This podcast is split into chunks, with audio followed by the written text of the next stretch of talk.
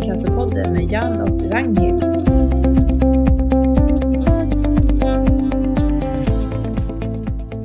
Hej och välkomna till årets sista avsnitt av Lungcancerpodden. Idag ska vi tala om nyheter inom lungcancerområdet. Och vi har en gäst, det är Hirsch Koi, som är lungläkare på Gävle sjukhus. Vi är så tacksamma för att du har tagit dig ända hit till Stockholm för att hjälpa oss att berätta om vad som händer inom lungcancerområdet just nu. Och det är ju ganska brett och stort. Så det här avsnittet kommer att bli lite längre. Ta en extra kopp kaffe när du lyssnar på det här avsnittet. Ja, eller dela upp ditt lyssnande på två. Absolut, det är en bra idé. Och för inspelning och redigering hjälper oss idag Taylor för och de kan man hitta på taylor.se.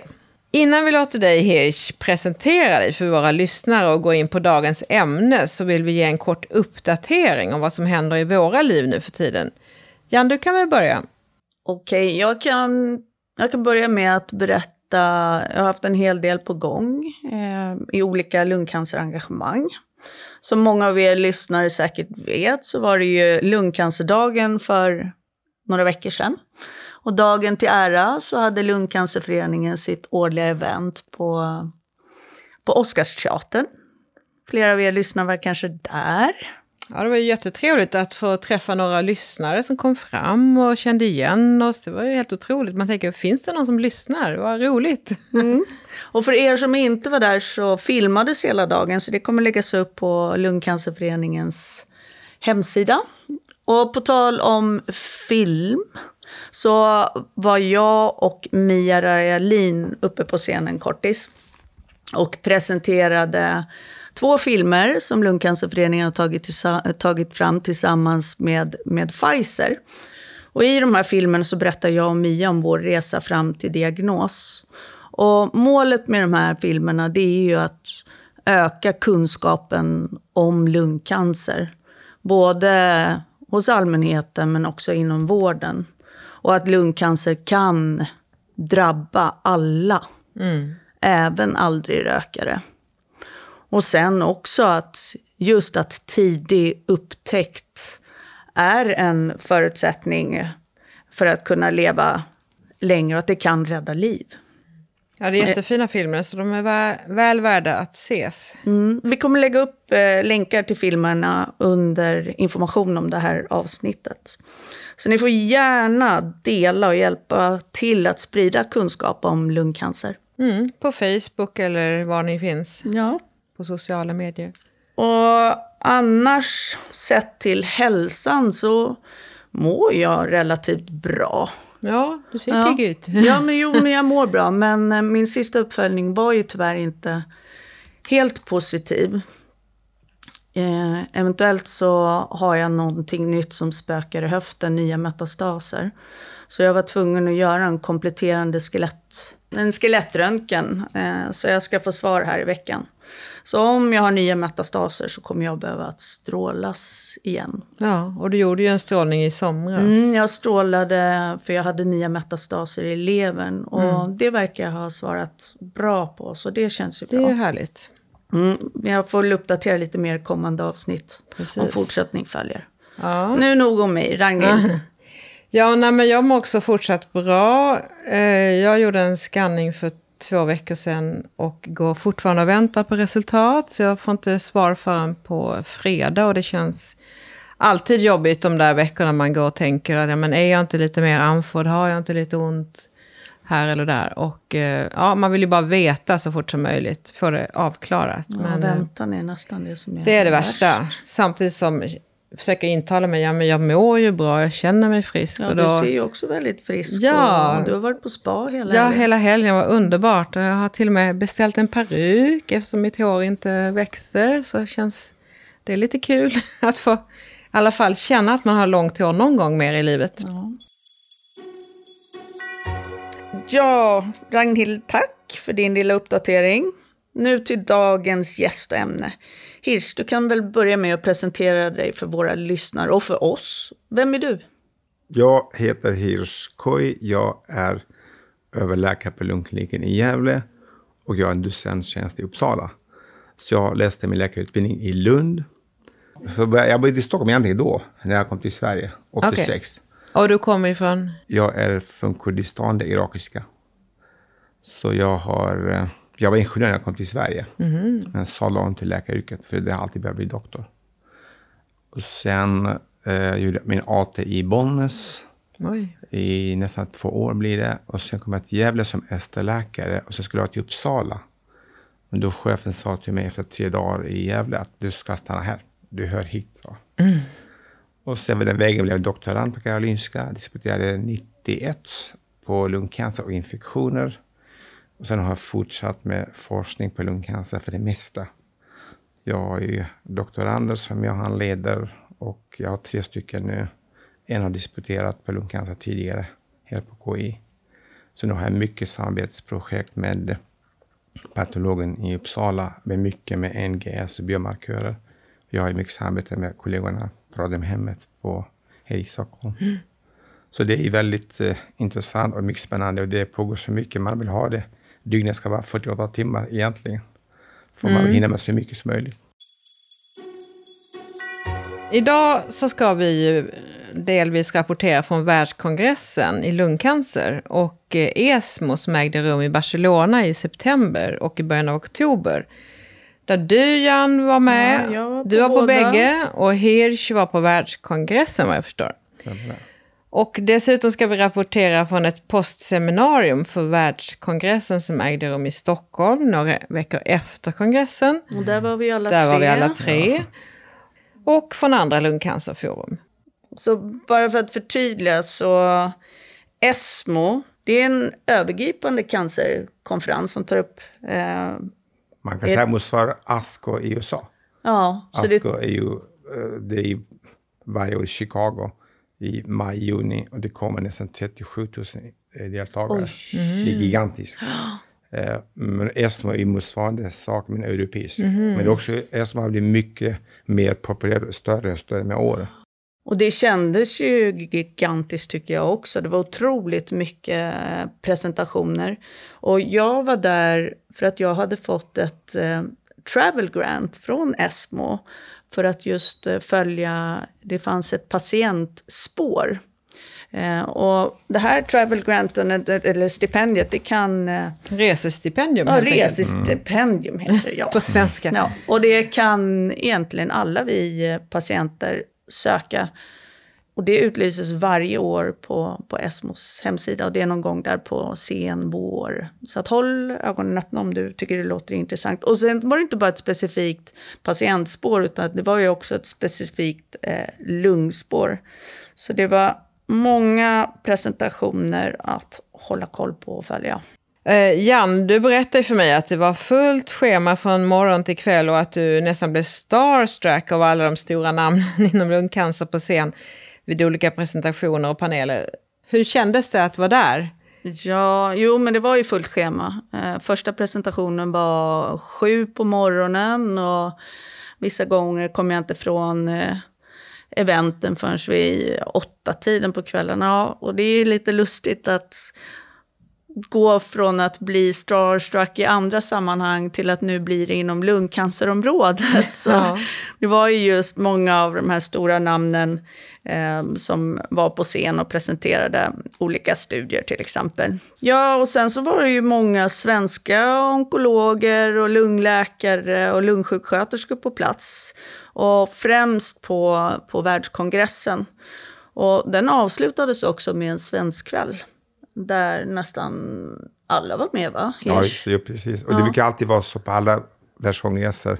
Vi har en sån här kväll, en sammanfattning av vad som har hänt och vad är viktigast av allting. Och så i förväg får man i alla fall ta ansvar för ett område och sen prata om det. Man ska bevaka sitt område. Och du ansvarade för småcellig Cellig lungcancer och eh, blev också screening. Båda två. Ja, Oj, det, då hade du fullt schema. Ja, men det var ju trevligt. Det var roligt. Ah, men gjorde du ensam? Hade du Men jag, jag, ensam var, ansvar? jag var ensam på den sidan. På bägge dem? Ja, just det. Oj, Oj, för det annars var så var mycket. det väl ofta så att det var två som ansvariga Precis. för Ja, just det. specifika om... Ja. Och Jan berättade också att hon var orolig för att ni alla flög med samma plan hem. Det låter ju inte klokt. Det det är faktiskt det är ett kanske man ska ta det i åtanke i fortsättningen. Det är inte bra. Tänk om det händer någonting. Ja, Tänk på alla det oss just det jag tänkte. Jag blev Ja, men det- ja, jätteorolig för när jag, fick jag höra åkte det. hem med en kollega en dag senare. Aha. I alla fall.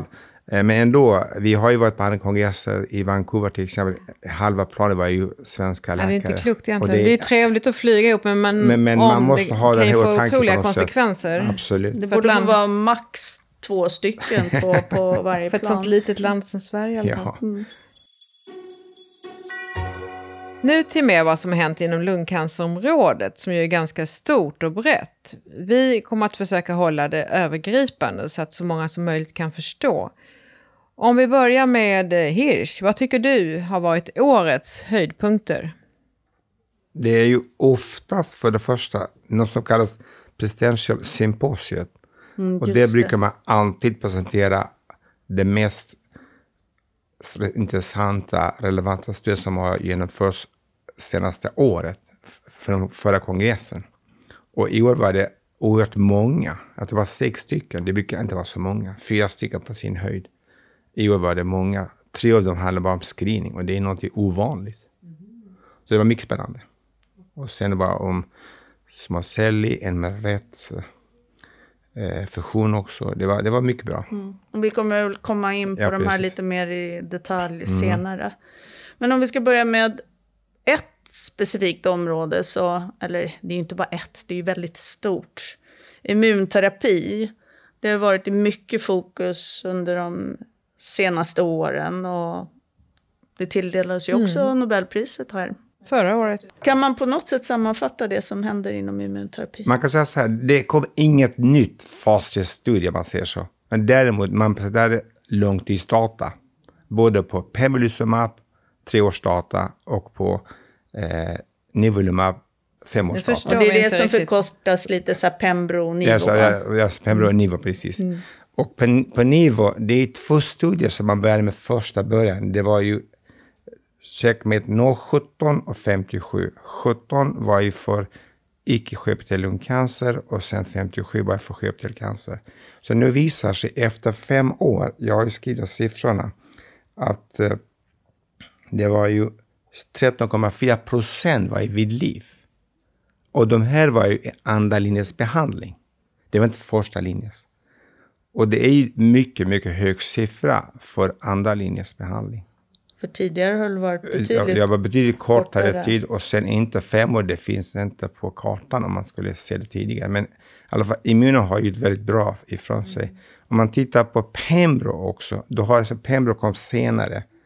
Och i den Pembro, för det var tre års data, och den var också väldigt bra. För, och då gav man det Pembro i första linjens behandling för de som hade PDL1 på över 50 procent. Då ska man ge det om man har så hög siffra. Och för att förtydliga, det är de som inte har mutationer då? Ja, precis. För om man har mutationer och samtidigt hög PDL, det är alltid mutation går före. Man behandlar alltid mutation. Så alltid mutation har i första, vad ska jag säga, Men händer det nå- eh, har det tillkommit något nytt då för, för oss med mutationer sett till immunterapi? Eller? inte än. Det, det, det, man brukar säga att immunoterapi och mutationer, det brukar inte vara så bra. Men ändå man brukar ge det också. Då är det väl snarare kombination med till exempel cytostatika eller och och så? immunologi som gäller. Precis. För endast immuno, för de som muterade, det är inte så effektivt. Man kan lägga till cystatika, då blir effekten bättre. När det gäller Pembro-delen, den och var, hade treårsdata som var väldigt positiv. Och eh, median överlevnad var ju efter tre år 23,- 26,3 månader jämfört med 14,2. Oj, Men det är en stor det, är, det är dubbelt så mycket nästan. Och, och det var endast en enda läkemedel. Och det är otroligt. Ett läkemedel. Ja, det är bara Pembro ensam versus eh, inte mot cystatika kombinationsbehandling. Och det här kommer med stor sannolikhet nästa år. Det blir drygt fyra års data och kommer på nivå sex års data. Så det kommer hela tiden kommer det här gå. Och för oss patienter som inte är vana alla gånger vid eh, de, de här uttrycken Pembro, Nivo och så. Pembro, Är det Keytruda? det är Keytruda. Och sen Nivo, det är Optivo. Nivo är Optivo, precis. Men det är lättare, vi är doktorer som Ja, pratar ni- Nivo, Pembro. som Jag det är lite sådär, oj, vad... Eller de andra är finns Ateso, man inte Ateso, Lisomab, bara säger Ateso. Vi Ja talade kort om, du var ju ansvarig för småcellig. Ja, just det. Och på Prinsessymposiet, också, de presenterade en studie som heter Caspian-studien. Och det jämförde man vanlig cystatika, kaoplatin eller cisplatin med etoposide standard. Eh, den ena armen. Andra armen var ju samma sak, men tillägg med durvalumab som är en annan typ av eh, immunterapi. Då såg man att eh, de som fick det hade i alla fall med två månader mer än den andra gruppen. Ändå om man jämför med icke-smutsig lungcancer, alltså, det är väldigt få månader. Men för smutsig, det är ju många månader. Exakt samma liknande studie visades för, för ett år sedan. Det var i, i, var i Toronto. Eh, det var Empower, alltså, 133 med atezolizumab. Exakt samma upplägg och med i stort sett samma antal månader också som förlängd överlevnad. Och det här gör att till exempel att jag tror vi kommer att ändra strategin för småcellslungcancerbehandling, att man kommer ha den som behandlingsalternativ, kanske första att lägga till att immunterapi. För småcell är en specifik eh, eh säga, sjukdom. Det är ju eh, mycket aggressivare. Än, därför det är bra man beaktar ett par månader. Det är bra för en småcellig. Det är på något sätt eh, få månader. Man skulle kunna utifrån sett att det är, ja, ja men det. att det är myrsteg. Men ändå så är det ju stora det, steg. Absolut. För småcellig, han som visade själva granskade studien visade en bild på en förälder som har ett barn som går med små steg som, som ett anekdot att så här mm, är det. Att det är så viktigt. Ja, men ja just det. Ja. För det här barnets små steg är viktigt. Verkligen, man tar ju varje, varje steg, steg som sensation. Precis. Nu ska vi gå vidare. Hur är det med olika uttryck med PDL1 och så kallad TMB som står för Tumor Mutational Burden? Vad säger de egentligen och hur mycket styr de vilka behandlingar vi kan få? Ja, man kan säga så här att det är det som är som är standard nu, det är PDL1. Mm. Det finns PD1 och PDL1. PD1 det är sån här receptorer som finns på T och B-celler som immunförsvarsceller. PDL1 finns det också i andra celler. I. De två, om de till exempel kommunicerar med varandra, då kommer förhindras TCN att attackera tumören. Och det är det som eh, den här immunterapi gör, det, det förhindrar den här fusionen. Och, och cancercellen känner igen den här, vill att det ska förskjuta tillsammans, bli ett och då kommer T-cellerna dö och, eller bli inaktiva. Men immunoterapin förhindrar den här och gör att T-cellen är fortfarande aktiv kan attackera tumörer. Mm. Okay. Så och den kan känna igen tumörerna ja, precis, då, för annars känner inte ja, igen Och PDL finns i själva cancercellerna. Det är det som vi testar till exempel när man gör PDL-analys. Att man ber patologen färga tumöret det kan man se hur mycket procent av den här finns det. Om man nu som vi har mutationer, då tar man inte PDL1? Ändå man tar det, så den har inte så mycket vikt i början för själva behandlingen. Utan i ett fall, det är, man brukar säga det, det här drivna mutationen som går före. Ja. Allt jag företräder. Ja. Och om utifall om det händer någonting, då har man det beaktagande att lägga till kanske immunterapimässig med i senare skede. Mm. Men det blir har... en senare grej. Ja, just det. För i... Jag testade för det i somras. När jag fick nya metastaser så gjorde man en biopsi på min lever. Och då fick jag just veta att jag hade ett PDL-uttryck på 70 procent. Mm. Men att det inte nog. egentligen spelade någon roll. För att det hade ingen betydelse för ja, min kommande ja, ja, behandling. att jag ändå inte skulle få immunterapi. Ja, just det. Men, men det kanske kommer att förändras? Ja, jag tror det, det är ett mycket specifikt område och det kommer att göra en hel del också, för den gruppen är ju väldigt specifik. Det måste vara någonting till förutom själva mutationsbehandlingen. Men det måste finnas. Det pågår studier säkert. Mm. Men hur är det då? För jag tänker, det pratades ju också mycket om TMB och även att de här uh, uttrycken, att, att det kanske inte är optimala att titta på. Det händer mycket där att... Det finns du, två studier presenterades i Barcelona. Eh, det var inte tre studier. Två på Pembro och TMB och sen en på Nivo och TMB. Pembro-studierna var negativa. Och vad Men betyder det när det de är säga att- Det negativa? vill säga att de hade höga värden, men hade ingen eh, respons. Trots att de var höga. Ja. Så att de här värdena, vad man säger när man talar om dem, det är väl att på något sätt det ska ge en indikation på hur väl man svarar på immunterapi. Är som PDL. Och den Beniver-studien till exempel, som var, som var checkmate eh, 817, den hade bättre respons. Det vill säga de som hade höga värden svarade bättre på behandlingen. Och men då sa ett mot ett. Det är fortfarande, det är ju på forskningsnivå. Vi måste ha någonting som sticker ut. Det var några stycken som talade om att man kanske i fortsättningen kombinera de patienter som har både hög TMB och hög PDL, kanske den gruppen, med deluxe-grupp, svarar ännu bättre. Så, så det, här är ju, det pågår mycket. Man måste alltid individualisera behandlingen på alla sätt och vis. När det gäller diagnostiken och behandlingen. Och det, det diagnostiken är mycket viktigt. Vi har ju, vem är den mest optimala? Och så finns alltid kommer grupp två som är något sämre. Ändå, de responderar, men kanske lika mycket. Det här fanns inte för 15-10 år sedan. Alla fick samma sak. Jo, och sen förändras det ju vartefter. Hela tiden. Ett annat område när det kom till immunterapi som jag tycker är ganska, eller ganska, jag tycker att det är intressant, det är ju det här med tarmflora. Just det att, de, att vikten av att ha bra tarmflora när man står på immunterapi och att vissa svarar mer eller mindre bra och också att man inte ska behandla med till exempel antibiotika innan immunterapi, för då slår man ut tarmflora utan snarare ha en wait and see och om det behövs sätta in antibiotika så gör man det. Det är mycket eh, intressant område. Det är bra att du tog upp det här också. För det pågår, jag har sett eh, i en symposium att de hade patienter som har fått eh, kolit, det vill säga inflammation i tjocktarmen. Och patienten fick eh, kortison, men det hjälpte inte. När man gav till exempel en kapslar med innehållande tarmbakterier och gjorde koloskopi igen, och de visade två bilder eh, med kortisonbehandling med tarmbakterier. Det var som dag och natt. Det var mycket, mycket effektivare att ge den här. Och jag ska faktiskt kolla den här kapseln om det är något det finns i marknaden. För att, varför ska man inte göra sån studie i Sverige? De som får immunterapi får kolit.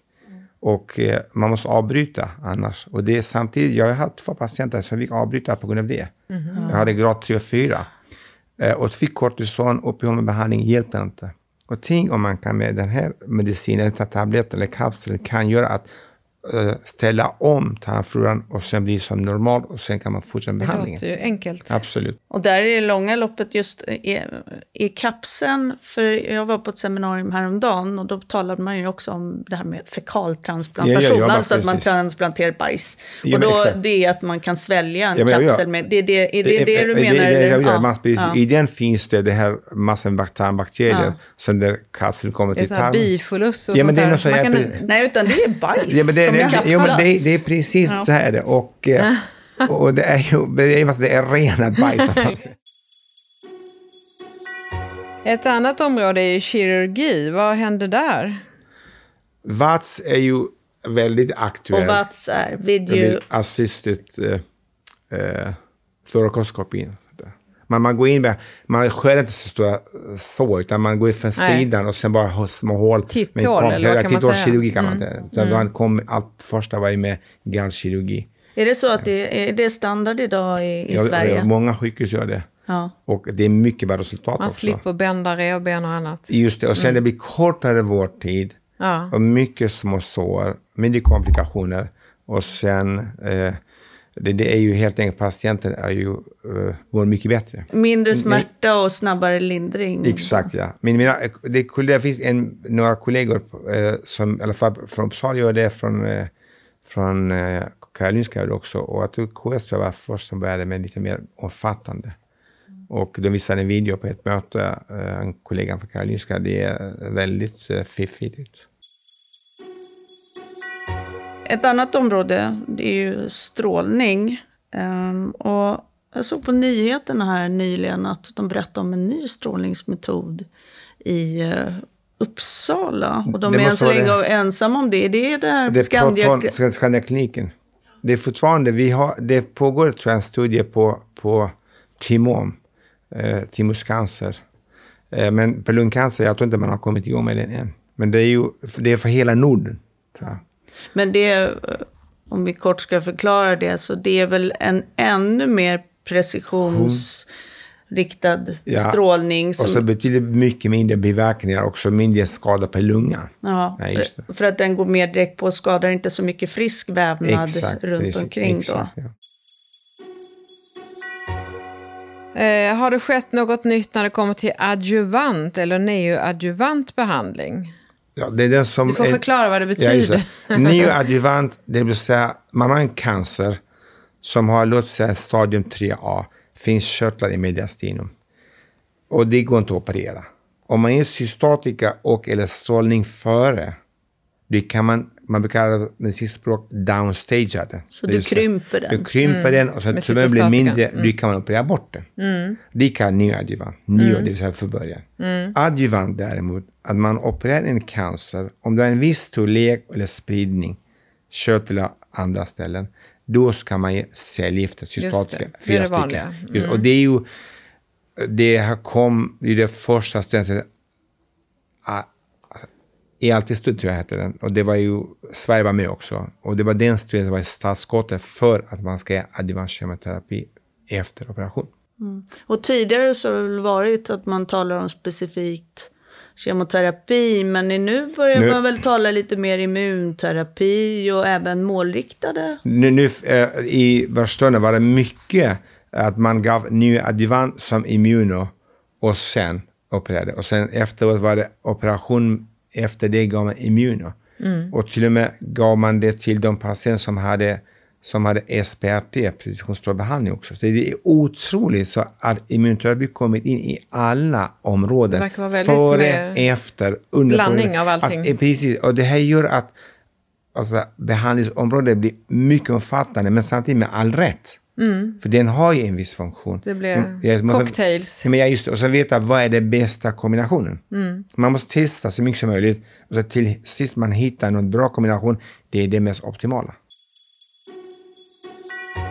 Om vi talar mutationer, har det hänt någonting som är av stort nyhetsvärde där?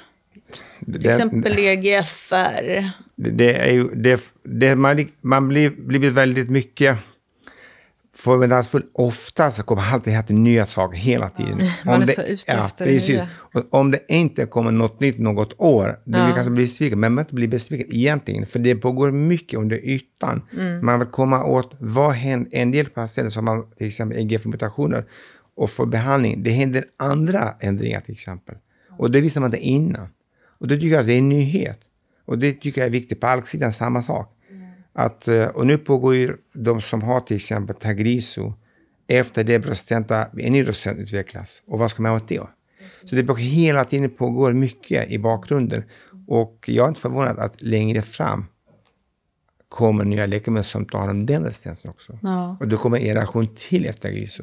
Inte Du, du nämnde Tagrisso där, det var väl ändå någonting, det är ingen nyhet, men det presenterades väl, kan man säga finaldata Det på den här Flaur... speciellt, Flaura-studien. Ja. Flaura-studien. Alla eh, resultat kom från ESMO. Då, då fick eh, final data, som man kallar det.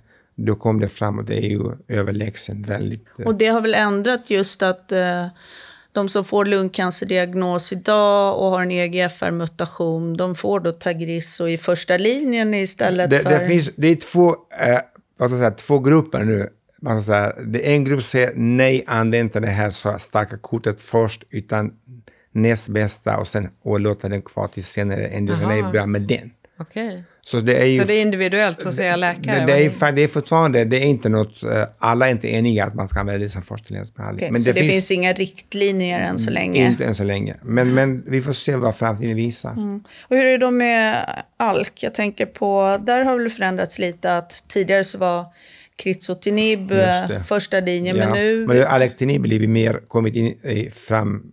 Och så efter det har man Brigatinib senare. Och sen Lolatinib ytterligare. Och det har hänt mycket. Eh, Och det är kul tycker jag. För det också drabbar aldrig rökare. Ofta eh, unga tjejer till exempel. Eh, och, och det, här är ju, det behövs det.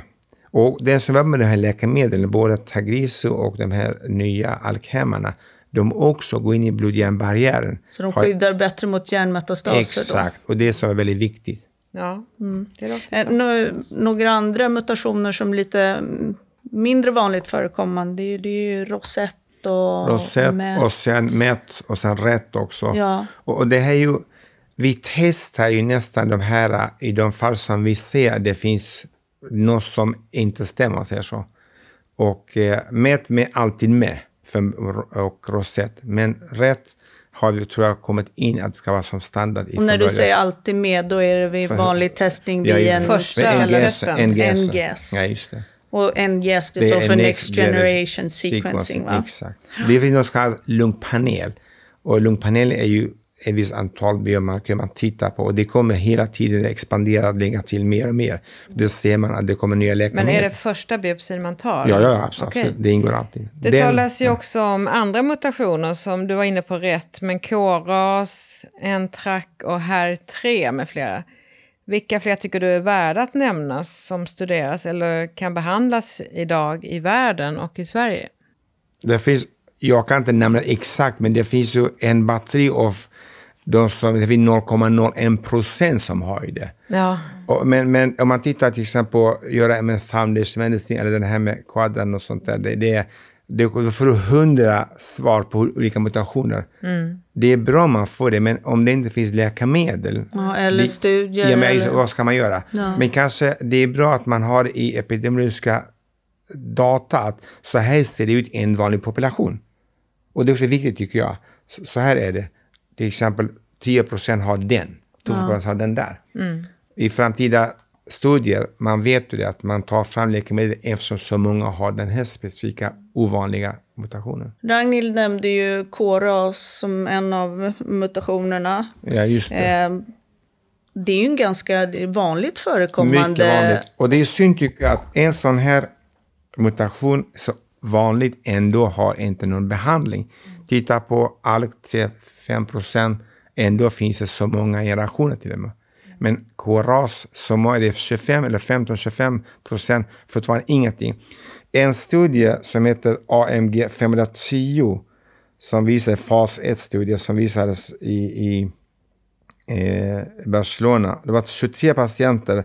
13 av dem svarade 100% på behandling. Det är mycket. Ja, det är mycket. Och, och det här är ju, eh, det är ju, man säger, den totala responsen var 54 procent. Och det, det är mycket för ett sån här fas 1-studie. Och den studien, är det inte så att den är kanske är på ingång här i Sverige? Det, jag tror det faktiskt det är något som är planerat för Sverige. Och, eh, och, det, och det är med stor sannolikhet, vi kommer höra mer nästa år i Singapore om ni åker dit på världskongressen. Världskongressen. Ja. Ja, för, för det kommer att eh, bli det. Det är ju det, det är kul tycker jag, för det är en stor grupp och sen eh, plötsligt kommer någonting. Som en följdfråga på det, du nämnde ju hastigt här eh, Foundation One och Guardian 360. Eh, när vi talar om eh, testning då, så finns ju de här testerna och som du sa, de testar ju för jättemånga, ska vi säga, är det eh, mutationer då? Det är eller- mutationer, ja. precis. Eh, och det kan ju jag som, som patient idag beställa privat. Att jag beställer två, Två rör. två rör. Och skickar man till USA tar det sju dagar enligt man går på hemsidan och så får svaret. Men samtidigt, frågan är Vad ska man göra du med ha dem? med den? Ja. ja precis. Ja, just, och det är Vad ju- gör vården? Ja, men precis. Det är ju, jag har haft en patient i alla fall som har en rätt fusion och det finns ingen läkemedelsbehandling i, i marknaden. Det finns bara studier. Okej. Och vi har en kollega kom i Men då, kontakt med då fanns det en studie som pågår, ja. som pågår som du då kunde möjliggöra Ja, att precis. eh, Hon häm- åkte dit och sen de finansierade allting för henne. Jaha. Det var fantastiskt. Alltså landstinget? Nej, nej, nej. Det här eh, företaget, studiegruppen. Men Ja, vad kostar och det det- att göra studien? Eller att eh, provet? Blodprovet? Det ligger väl på runt 30, är det upp 30 För jag- 000 jag är- eller någonting? Ja, Kronor. Men det, det är återigen, så länge man inte har någon behandling. Nej, så avråder du helt Ja, enkelt? jag tycker faktiskt, för det här och ibland man skapar kanske ångest i onödan. att Jag, jag har de här mutationerna, någon måste göra någonting, men det finns ingenting. Det är ju inte alltid bra att få reda på för mycket. Ja, så- det är ju, enough is too much, säger man. Ja. Fast då om jag som patient är vetgirig eller eh, du som lungläkare, om det hamnar i ett kritiskt läge, vill man då, eh, alltså det, det här kan ju vara ett sätt då att hitta andra mutationer som i det här fallet du berättar som möjliggjorde att hon kunde delta i den här studien. Absolut. Ja. Den är ganska känd, men det Ja. har ingen behandling. Och då, vi som är lungläkare eller onkologer, ja, vi har ju viss moralisk skyldighet vara uppmärksamma vad som pågår i vida I världen. världen, Ja, just ja. det. För patienter ska inte leta efter studierna. Nej, det låter ju lite jag långsökt. ni, ni är unga och alerta och så här på hugget hela tiden. Nej, det är men bra. det blir orättvis Jag vård. tycker också precis. Jag Ja. tycker det är vi, det är vårdens uppgift och skyldighet att se till vad är det som är up to date. Ja, Eller hur? Och patienten ska känna sig trygg att jag kommer till min doktor, han är påläst, han kan de här sakerna Mm. och han är liksom har koll på det som jag ska inte behöva leta Ja, efter exakt. eh, worldwide studier. Ja, men det just Vi det. talade tidigare om, om KRAS. I, i vilket test testar för KRAS? Vi, vi, NGS hos oss, vi får direkt på, vi går KRAS en ras också, direkt på NGS. Och NGS, det är det som är, idag är standardtestning i, i Sverige. Exakt. Ja. Testar man alltid vid progression, nya mutationer? Vi, vi i alla fall, i de fall som vi ser det är något som inte stämmer, gör vi en ny biopsi. Speciellt om man är en IGFR-patient som progrederar, det vill säga att cancern växer igen under kort behandling. Då brukar vi alltid testa, i alla fall innan man har gett Tagrisso. För att se om man har någon så kallad T70M-resistens. Ja, och det testet, det kan vara både Blod vävnad eller och blod. blod. blod. Vi har gjort så här i Gävle, och testat båda. Om vi har testat till exempel blodet var positivt, vi har gjort det också, vi har mycket bra möjlighet till att ta biopsier i Gävle, väldigt bra biopsier, sådana här mellanårsbiopsier. Ni är det- bättre än Ja, men det, Stockholm? det är faktiskt, vi har, Okej. vi, Stockholm, ingen negativ mot Stockholm, men, men de gör mycket cytologier. Men vi är vana eh, på, på mm, eh, mellanårsbiopsi, stora bitar. Nu har jag bara också med kryobiopsi, som är nästan en lite överdriven köttbulle nästan man får det. Det är otroligt stora bitar. Man fryser ner cancern och så bara drar skåpet med den här probben, så får du en stor, stor tumörbit och det är fantastiskt mycket material. Jättebra. Vi har hittills... Vad eh, det? Jag fattar inte. Hur fick man... Jo, man fryser ner. Jo, men det är ju du, eh, hela skåpet upp, bronkoskåpet. Aha. En, patienten också, en del är intuberade också, med i vaket tillstånd. Och det, kan man, det rör är ganska stor, den här tuben. Så man, man drar ut den. Men det är bra, väldigt... Jo, eh, jo, men det sker- låter det, det låter väldigt hemskt, men samtidigt Det, otroligt. det var hemskt att för göra patienten. det. Fruktansvärt. Ja. Ja, något annat vi har hört talas om är Hartvig, där man eh, testar ex vivo, alltså utanför kroppen. Mm. Kan du förklara vad detta är? Det, det, jag måste, när jag var österläkare, det här gjorde vi på några patienter när jag var systatiska eran. Och då skickade vi patientens eh, tumörbitar, det var till Uppsala, och sen de i, utanför kroppen på en cellplatta. Alltså i ett laboratorium? Ja, men just det. Ja. Och, och, och la det till cytostatika och se vilken cytostatika är effektiv mot det här cancer. Mm. Och jag är fortfarande lite fascinerad och så förvånad att vi för 25 år sedan nästan Redan då? Ja, just det. Men, Ja. men det försvann på något sätt. Jag vet inte varför. Ja. Tror du Ja, att det det. kommer tillbaks då? Ja, jag tänker ja. just att det är väl smidigare att testa om en behandling funkar alltså, i, i Istället- labbet istället för att det, i, i, Ja, i kroppen på oss. istället- Det, det, det, det är ju väldigt bra, men samtidigt återigen, utanför kroppen och inne, det är stor skillnad. Aha. Det är två olika miljöer. Och det, för du har i kroppen massor med andra faktorer som påverkar på den här eh, processen. Mm, såklart, men det är ändå en Ändå, indikation en kan man säga. lite väg, vägledning och man ser att du får jättebra respons Ja. i in vivo till exempel. Och då är utanför kroppen, då är det fantastiskt, då vet man, det finns respons. Om du får ingenting alls, Nej. det kan man säga. Det men görs det inte längre alltså? Mhm. Jag har inte hört det. Det är faktiskt någon i Sverige som gör det som rutin. Okej. Kanske i udda fall som man liksom har testat allting och sen har testat något annat. När vi talar lite på tema testning.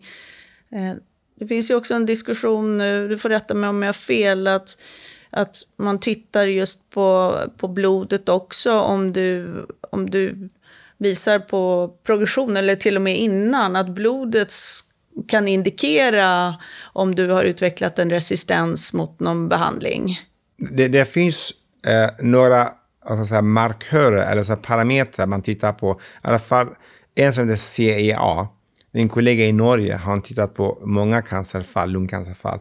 Han har ju sett, han har tagit det här provet först och det är förhöjd från början. De får behandling. Han kollar det här regelbundet och ser att när patienten får behandlingen så sjunker värdet. Och sen när han ser också att, att eh, värdena ökar på sig och han röntgar, det ser att tumören börjar bli röra på sig. Så det, i alla fall före röntgen ser man i blodet att den här markören och då har man också sett i lungcancersammanhang att man har sett den där markörerna år efter år stiger. Så visst kan det då också, man skulle kunna använda det för att eh, Utvärdera behandlingen. Se, men också se om, eh, om du utvecklat, eh, om du får återfall. Eller? Jo, men det är det som ja. är... Visst, ja, det är det. exakt. Ja. Man, Det innebär att man kommer slippa göra röntgen så ofta då? men nej, i alla fall, den ger dig uh, i förväg En att indikation. nu är något på gång. Men man gör röntgen ändå? Nej, precis. För att se var någonstans den här eh, progress, är det lokalt eller är det någon annanstans, metastas till exempel. Så det, det ger, den bara ger att den cancer är aktiv nu. Ja, okej. Jag var på ett seminarium eh, där man talade om AI, artificiell intelligens. Och just att med hjälp av AI, att, att kunna avlasta vården. Och i det här fallet så var det just om att tolka eh, provsvar. Alltså, eller bl tolka blodet, uttryck i blodet och att på, på något sätt att det skulle ersätta patologens roll eller förändra patologens roll. Ja, ja, eh, det här är mycket, jag var i kontakt med en professor i Cleveland nu. Han är ju ingenjör och eh, han, eh, jag tror, jag hoppas att blir en, han vill, vi ska jobba tillsammans på patologidelen, att titta på lymfocyters ratio på något sätt i tumören med AI. Och han kan säga prognosen för behandlingen. Helt otroligt. Ja, och lite på samma ämne som också togs upp. Det är ju det här med att tolka röntgenbilder. Och där har ju Google utvecklats. Google att, har gjort det och det är publicerat den här studien och man har tittat på alla sätt från den här stora amerikanska screeningstudien NLST och det visar sig att AI kunde upptäcka mer cancer än röntgenläkarna. Och, och det här är otroligt. Och det är faktiskt, det är viktigt, man ska inte vara rädd som doktor att AI ska ta över. AI som är hjälpmedel. Det förstärker din diagnostik och det är fantastiskt tycker De jag. har ju alla data Ja, just det, för de, de har ju, kan analysera mycket enorma data på så kort tid. Men en doktor har inte samma kapacitet. Nej. Det måste man acceptera. Absolut. ja, och där kan väl också, jag tänker på att idag i Sverige så är det väl brist på både radiologer och patologer. patologer, Och då skulle det här kunna vara En hjälpmedel. ett hjälpmedel. Utan tvekan. Och speciellt om man ska göra screening. Det är alltid bra. Du har apparater, alltså AI som hjälper till Ja, med men det det här. blir en second opinion kan man ju säga. Men precis, Ja. bättre, mycket En bättre. bättre. Ja, just Ja, det. precis. Om vi går vidare med specifika former av lungcancer och en som vi inte har talat så mycket om ännu är skivepitelcancer. Och det är ju en form av icke småcellig lungcancer som är vanliga bland rökare och före detta rökare. Har det hänt något nytt det senaste året avseende behandlingar och studier för denna form av lungcancer? Väldigt klart inte så mycket. Det, det enda som finns det är ju immunterapin. Som jag nämnde, det här med 057 eh, checkmate-studien. Och, eh, men det är, är ju det är inget som är specifikt. Utan det, det fanns från början. Och de är De med, har en bra precis, utveckling kan man säga. Ja. Annars, Ändå. det finns inte någon specifik markör. Inte just i år kanske. precis, som, men det pågår en hel del Ja. eh, på, på skivepitelcancer. Vi testar ju de här också via markörer. Men vi har ingen läkemedel fortfarande för dem. Ja. Och storcellig lungcancer är en annan sorts, Annan sorts, eh, just det. icke småcellig lungcancer. Är läget detsamma det är där? samma eller? som skivepitellungcancer. Precis. Vad kan vi säga om nyheter för småcellig lungcancer? Vi var ju inne på det lite Ja. förut, men är det någonting annat där utöver immunterapi? På, på småcellig, det var en annan studie från, från Frankrike. Där jämförde man i andra linjens behandling. De som har fått första linjens behandling har gått mer 90 dagar än sista behandlingen och sen cancern kom tillbaka.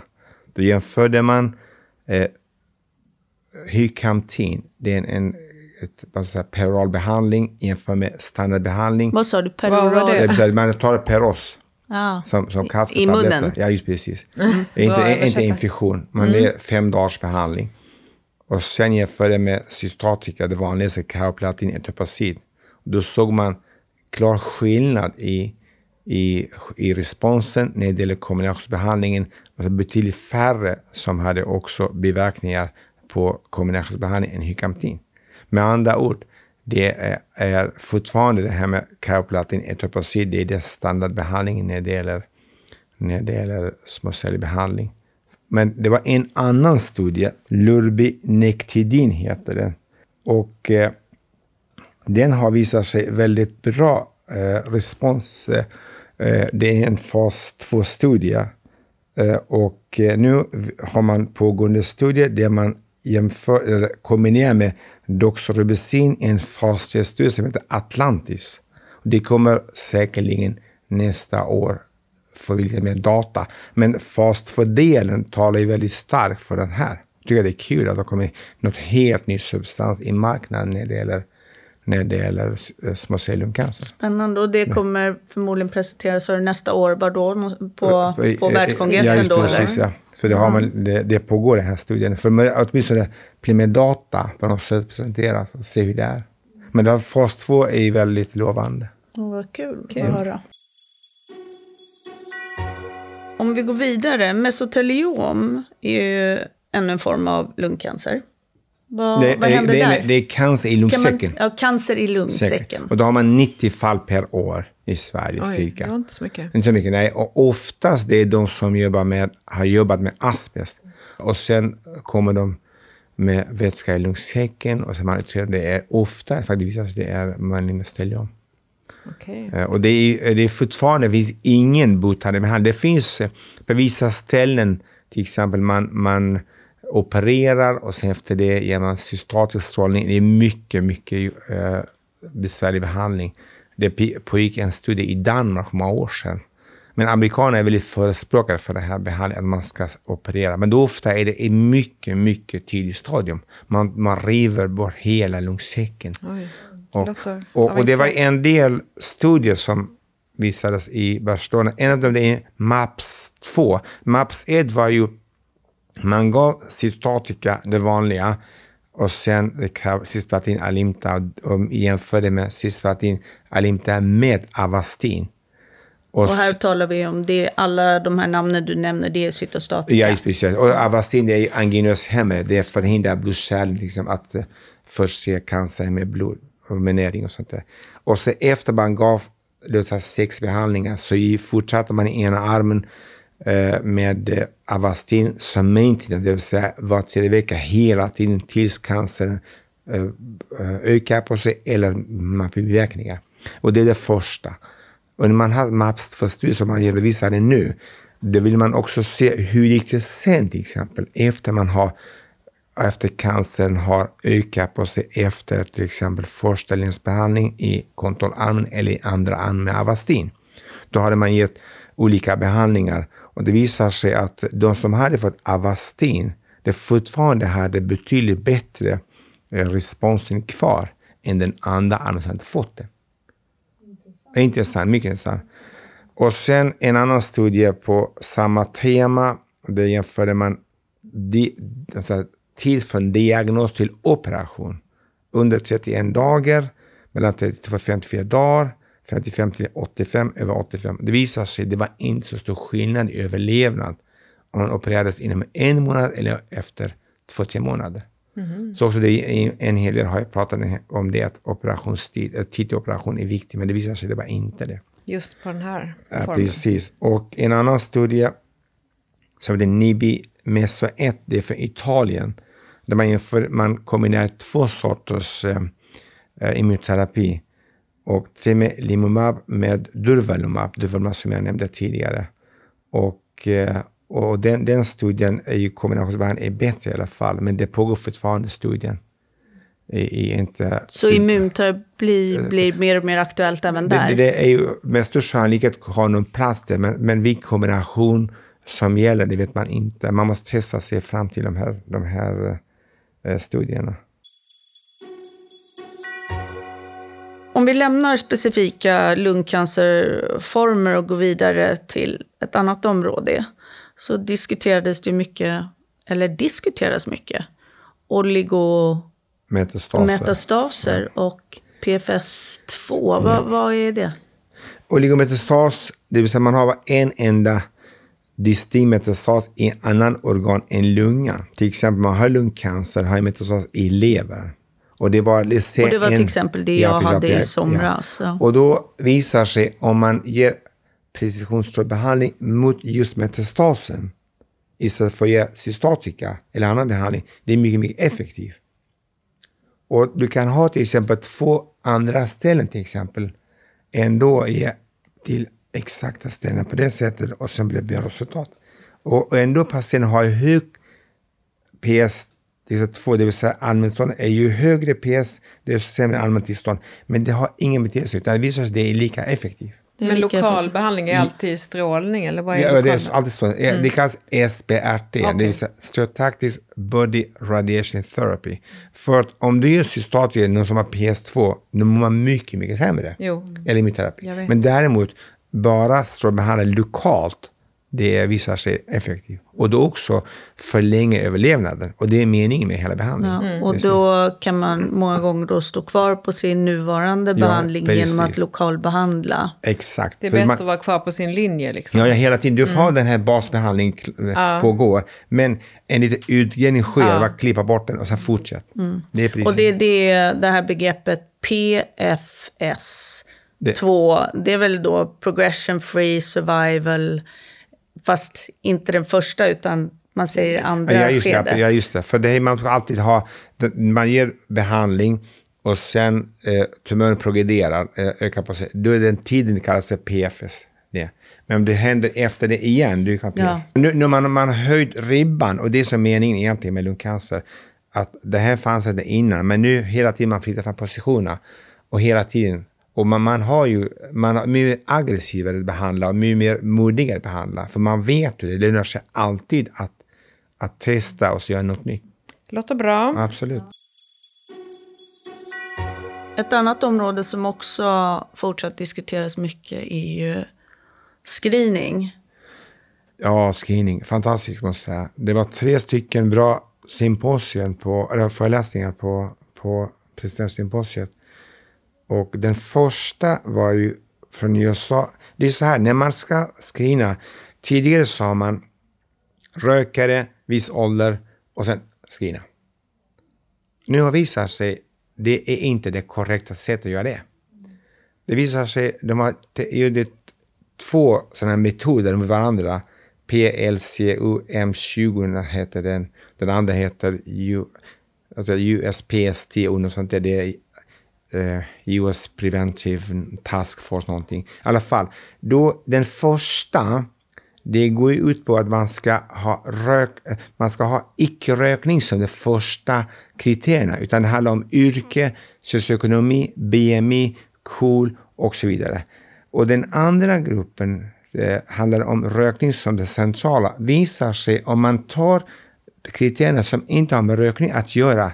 Man upptäcker betydligt fler cancer. I den här studien 24 stycken, 25 stycken cancer versus en i andra gruppen. Det är 24 mer cancer upptäckte Ja, man. det är sådana som du och jag, Jan. Ja, men Ja. jag, just, och med andra ord, det var inte rökningen det som var Nej. centrala kriterierna. Men vi vet ju inte vad som är våran orsak. Ja, men ja, just det. Men i, det och, och samma sak gör man i England.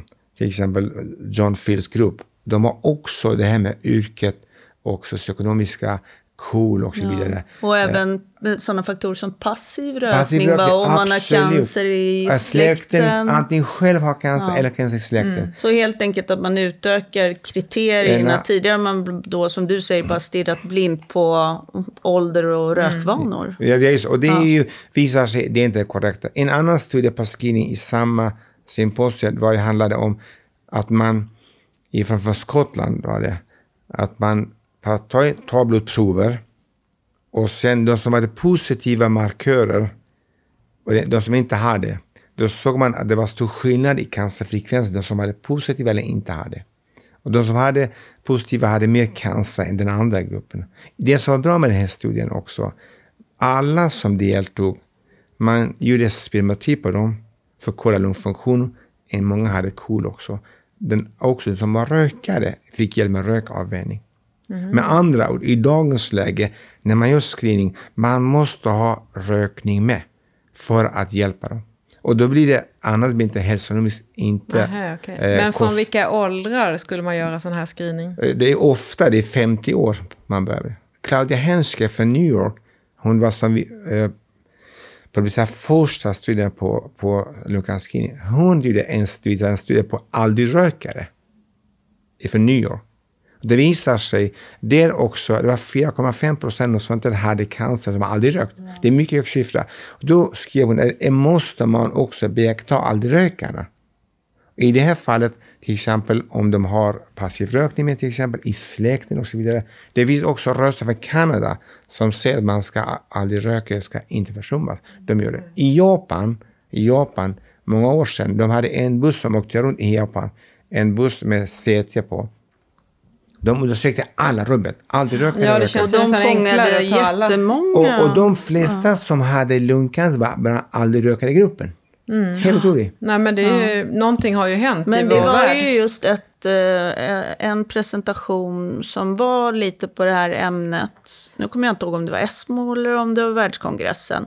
Men då var det just en kvinna som presenterade och sa just det att det måste forskas mer på det här området. Mm just att varför vi aldrig rökare får, får lungcancer och vad kan man göra för att åstadkomma tidig upptäckt? Vi har ju den här svenska stora projektet, SMILS-projektet, som Maria Plank är ansvarig för. Och då tittar jag på alla som opereras i Sverige som aldrig rökt, både män och kvinnor. Men det är operation? Ja, just det. Men ändå, man kan ju få i alla fall en viss alltså, fingervisningar. Om, ja. Hur, vad är som finns i aldrig-rökarnas cancer som inte finns hos rökarna. Mm, ja, det är ju... Fall, och det är världens största material när det gäller den här biten. Och det, det är det enda som görs i Sverige. Ja, ja precis. Och det är stort. Det kan vi ju nämna. Du nämnde Maria Plank där. Hon vann eh, årets, hon fick pris på ja, lungcancerdagen. lungcancerdagen. Vad kul. Eh, årets lungcancerpris. Ett annat inslag på cancerkonferenser är ju olika poster sessions. Och det är när olika studier presenteras och den som är, någon som, inte alltid den som är ansvarig, men det är någon som har varit delaktig i studien står där och, och svarar på frågor om, om posten. Du får rätta mig om jag har fel här. Helt rätt. Eh, helt rätt. Hirsch. Um, och på världskongressen då hade vi ju en svensk representation sett i poster. Maria Plank var på plats. Jag hade en också. En e-poster var det, ja. på samma kongress. Mm. Ja. Kan du berätta om de här Ja, Maria Planks poster, mm. hennes handlade om vilka mutationer ser man hos de som har aldrig rökt. Och det var ju data från SMIL-studien. Det visar sig att de som aldrig röker har betydligt mera mutationer än någon annan. Och det är bra. För då har man också, när man har mutation, då har man en, någon slags eh, en target therapy, det vill säga målsökande behandling. Och då skriver hon också i sin konklusion att, eh, att det är bra att man är mer på att testa för olika mutationer hos aldrig-rökarna för att upptäcka de här eh, mutationerna för att behandla rätt sätt. Jag har en poster där vi tittade på, på eh, immunoterapibehandling i vardagen. Hur har det gått för patienterna? De som har en del var från Lund och sen Jönköping, Uppsala och så för Gävle. Det visar sig att eh, det går lika bra som för studierna och eh, biverkningsmässigt, det som var vanligast det var ju ganska mycket pneumonyter.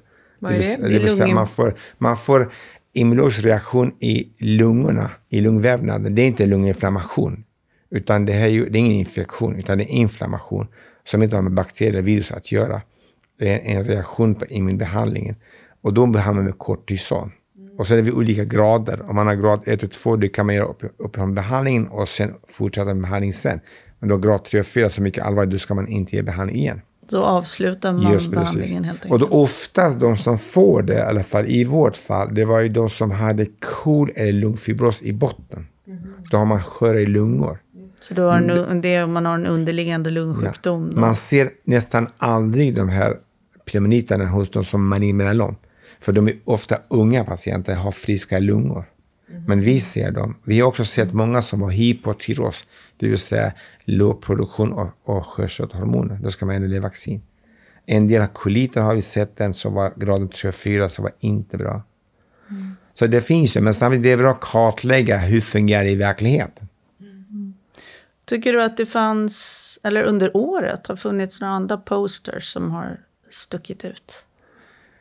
Den, den som Eva var med tycker jag var bra, för det var mycket, mycket udd. Eva, vem Eva är Eva? Brandén, en kollega, Eva Brandén, kollega till mig i Gävle. Och eh, det var Boring Engelheim som eh, samlade alla de här patienterna från vida världen och sen eh, sammanställde en poster. Och de hade, det visade sig att afatinib, deras läkemedel, är bra mot den. Jag kommer inte ihåg exakt eh, vad den heter, mutation, men i alla fall, det, det upptäcktes egentligen av slump eh, hos oss. Eh, En patient som hade fått över hundra eh, olika typer av behandlingar, kurer. Och sen Eva bara gav henne afatinib och sa det enda som inte provade är afatinib.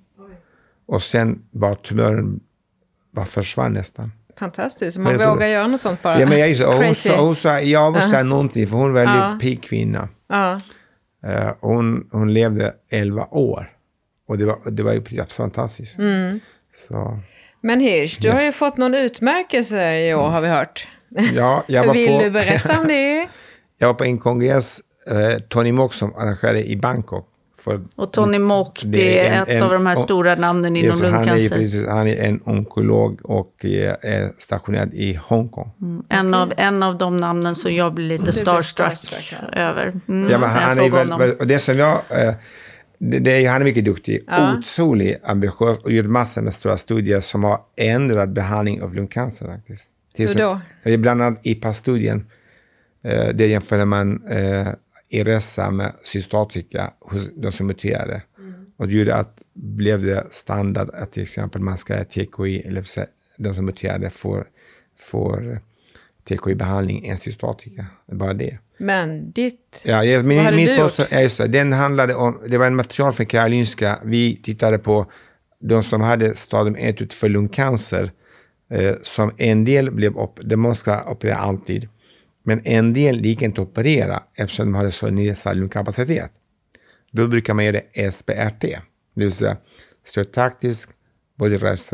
Och det betyder att man gör precisionsstrålbehandling. Bara tre höga, det är behandlingar i höga doser varannan dag. 15 grej gång, blir tre gånger, sammanlagt 45. Och det visar sig att den är lika effektiv som operation, mycket, mycket bra.